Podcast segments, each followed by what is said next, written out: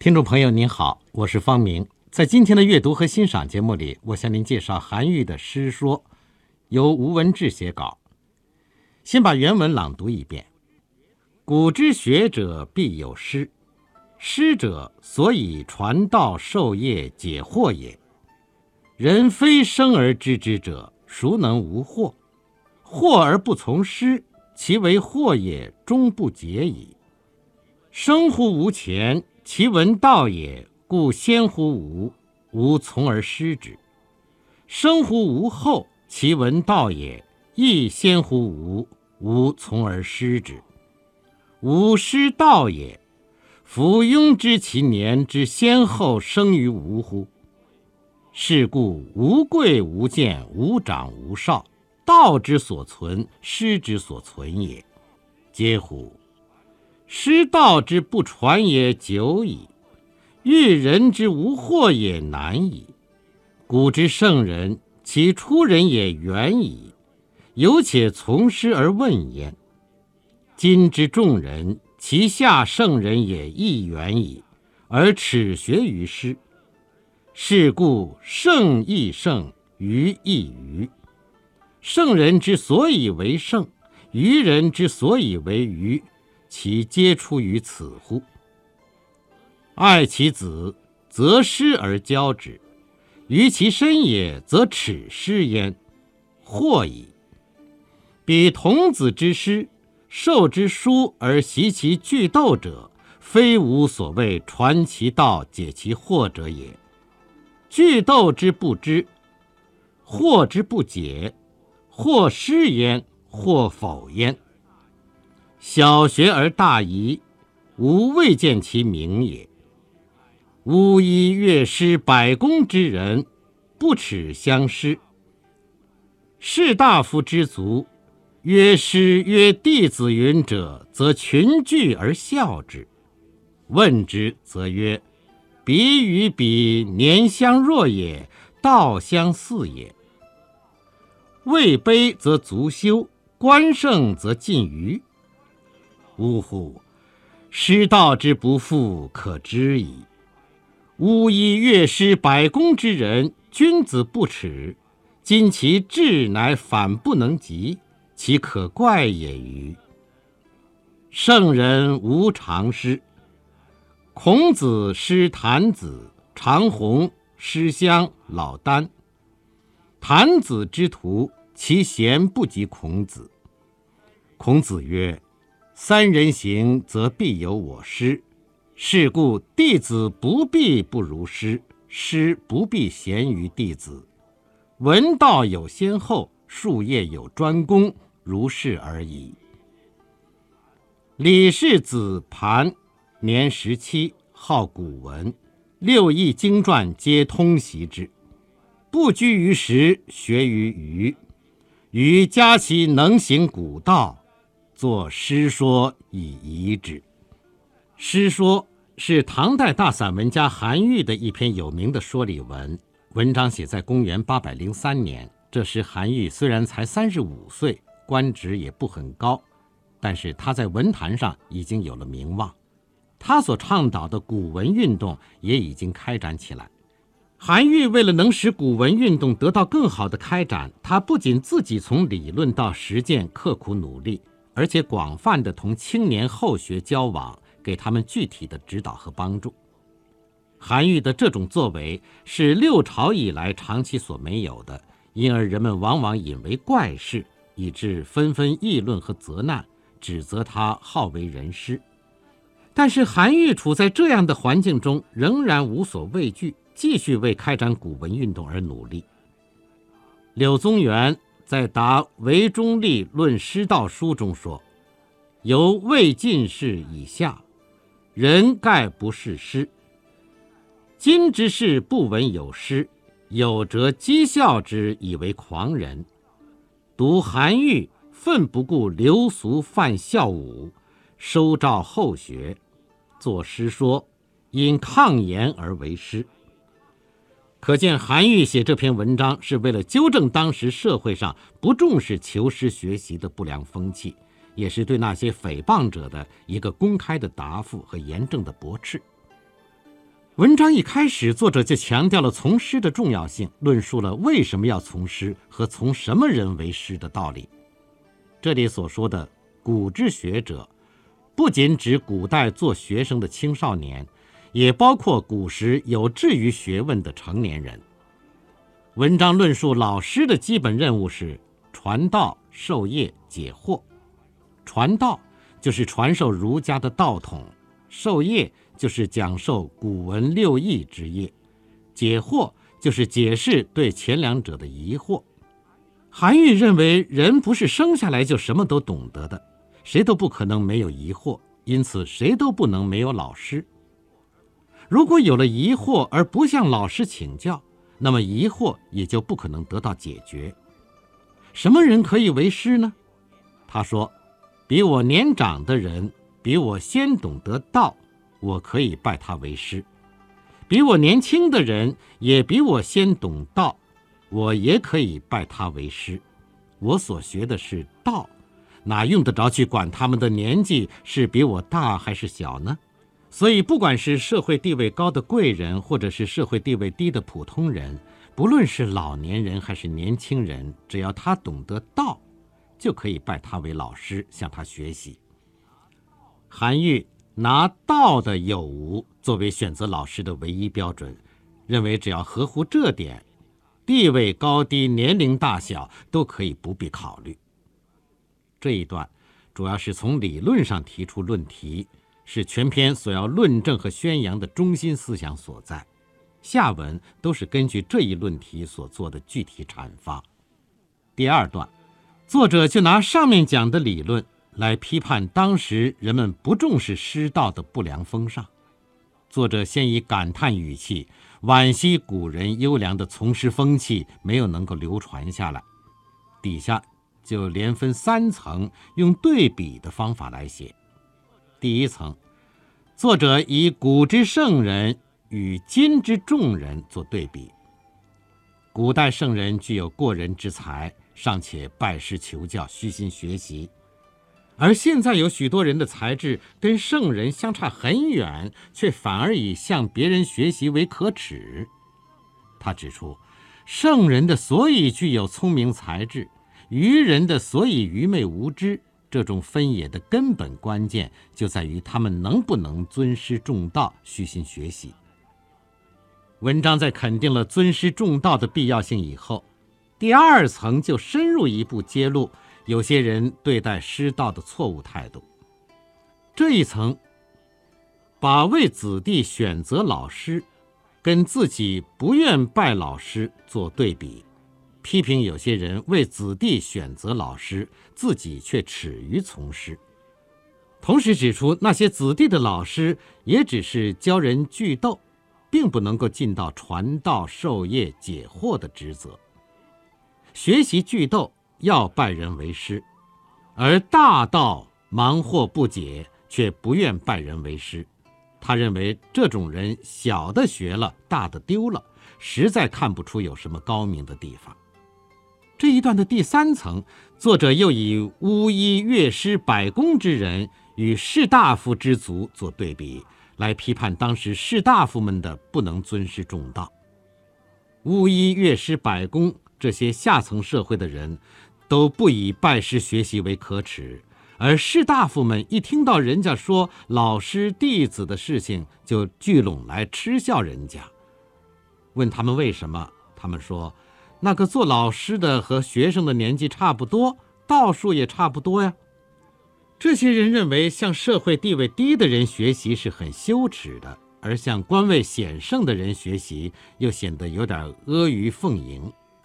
这样师道的不能恢复，其原因也就可想而知了。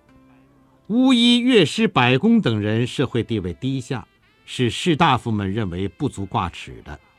然而这些士大夫们的聪明才智却反而不如他们了，这实在是一种奇怪的现象。这一层，作者把师道之不振完全归咎于当时的士大夫们，说他们的聪明才智实在连巫医、乐师、百工等普通人都不如。这里一连三层都列举事实进行对比，有力地批判了当时士大夫们不能尊师重道的愚蠢，表露了作者对这种不良风尚的愤懑情绪。和文章第一段的总的论题相对照，可以明显地看出文章步步深入展开。第三段，文章又转入正面阐述，以当时人们奉为至高无上的大圣人孔子的言行作证，来说明人必有师，人们应该多方面地向别人学习，而老师和学生也只是相对而言的。谭子、长虹、师襄、老聃都是春秋时代的学者。传说孔子曾经向谭子请教官职的名称，向长虹访问古乐，向师襄学习弹琴，向老聃学习周礼。这些人的贤能在总的方面都远不及孔子，而孔子尚且愿意向他们学习，这说明孔子是很善于学习的。他说的“三人行，则必有我师”是一句意义深长的名言。韩愈在这里拿孔子的言行作为例子，主要在于说明不一定自己不如别人才向别人学习，鼓励人们应该虚心好学。他认为学生不一定都不如老师，老师也不一定什么都比学生高明，只是他们闻道先后的不同，术业有专攻和不专攻的区别罢了。最后一小段简要地说明本文写作的原因。17岁的李盘，儒家的主要经典著作都已学过，他没有被时下的不良风尚所束缚，现在又来我这里求学。我赞赏他的能行古道，所以做这篇诗说送给他。总体来看，诗说的中心思想着重在论述师道的重要性，严正地驳斥士大夫们的恶意诽谤，抨击时俗轻视师道的不良风尚，为开展古文运动扫除思想障碍。作者在本文中所发表的如何求学的见解是极其精辟的，他对于读书求学的议论很能够启发后人。诗说所提出的关于师道的主要思想，师是传道授业解惑的人，任何人都可以为师，不应该因为地位、贵贱、年龄的差别就不肯虚心向人学习。韩愈在当时的社会环境中能提出这样的见解是很有胆识的，他对当时士大夫之族耻于相师的不良风气确乎起了挽救和校正的作用。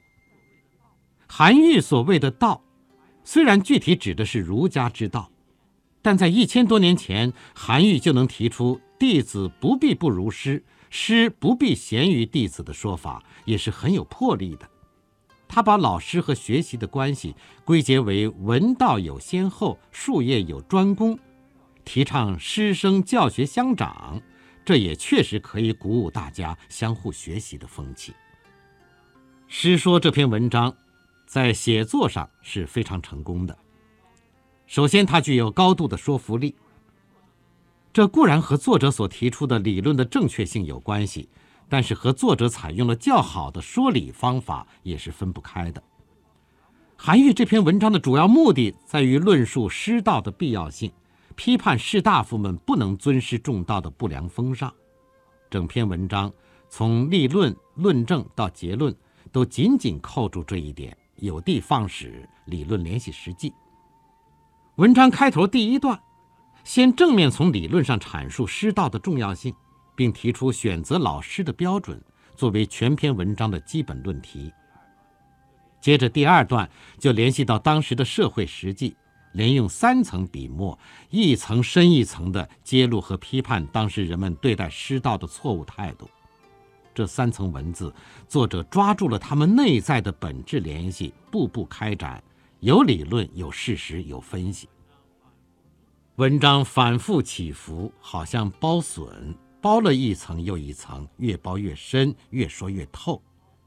又如海涛，一浪推动一浪，起伏不断，直到最后把问题的本质核心完全揭露无遗。最后第3段又归结从正面做结论，举出孔子的言论行动作为例子，目的也在于加强结论的说服力量。整篇文章从虚到实，又从实到虚，正反合三大段文字，有破有立，虚实结合得很好。文章谈理论，却不是空乏议论；举事实，也不是现象罗列。因此，文章不万不知，很有说服力。第二，这篇文章写得非常有气势。韩愈的散文在风格上具有雄健明快、汪洋恣肆的特色，这是古今研究韩愈散文的人所一致公认的。北宋的苏洵凭他的文章如长江大河，浑浩流转。诗说在风格上也表现了这种特色，气势异常充沛。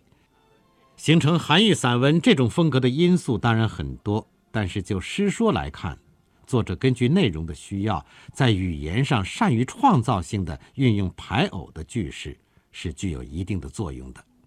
什么叫排偶的句式呢？那就是把范围相同、性质相近的事物，采用结构相同或相类似的句式接连在一起来表达。这种句式如果运用得好，它可以有助于增加文章的气势，使文章如波浪滚滚，汹涌不绝。诗说里的排偶句式很多，例如生乎吾前，其闻道也，故先乎吾，吾从而师之；生乎吾后，其闻道也，亦先乎吾，吾从而师之。是故无贵无贱，无长无少，道之所存，师之所存也。这种排偶语句使人读起来不仅感到气势很盛，而且有一种音节的美在语气上自然流畅。它跟骈体文雕琢堆砌的排偶不同，所以常为后来许多写散文的人所运用。第三，诗说整篇文章写得都很好，尤其是第二段写得更为精彩动人。这一段开始，未说先叹，嗟乎，师道之不传也久矣，欲人之无惑也难矣。这两句乍看起来并没有什么出奇，然而联系上段来看就显得非常有力。因为文章到这里出现一个转折，它使文章掀起一道波澜，避免了平板和呆滞。这两句往下，作者一连安排了3层对比，来对士大夫们不重视师道的愚蠢行为进行批评和讽刺，笔端饱含着感情，真可说嬉笑怒骂淋漓尽致。这段文章在语言运用上的错综多变表现得也非常突出，例如连用3个对比，每个对比的结尾都指出当时不重视师道的人的愚蠢，但所用的语气都不一样。请看作者把古之圣人和今之众人对比之后的结语：圣人之所以为圣，愚人之所以为愚，其皆出于此乎？这个结语带有质疑、设问和论辩的味道，非常发人深思。再看作者拿为子弟择师与自己不愿从师对比之后的结语：小学而大遗，吾未见其名也。这个结语就完全是下判断的肯定语气，说的斩钉截铁，毫不含糊。最后以巫医乐师百工和士大夫做对比以后的结语：巫医乐师百工之人，君子不耻，今其志乃反不能及，其可怪也与？这结语就采用了感叹的语气，富有感情色彩。它不仅表露了作者的不满情绪，而且显示出对他所批判的论敌的鄙夷和蔑视。这3个结语采用了3种不同的语调，在次序的安排上也是颇有匠心的。先疑问，后肯定，再感叹，这样不仅文气很顺，而且也增加了文章论辩的逻辑力量。此外，诗说在句式和语言的错综变化方面，可供我们细细琢磨和借鉴的地方很多。比如第一段开始，作者即创造性的采用接句法。古之学者必有师，师者所以传道授业解惑也。第二句句首的师字和第一句末尾的师字紧接着。往下，人非生而知之者，孰能无惑？惑而不从师，其为惑也，终不解矣。第二个惑字也是紧接着前一句末尾的惑字而来。其他如故先乎吾，吾从而师之；亦先乎吾，吾从而师之，也都是采用的接句法。这种句法也有助于加强文章的气势，使文气急转直下，不可抑制。又如第二段中的交错句式运用的也很好。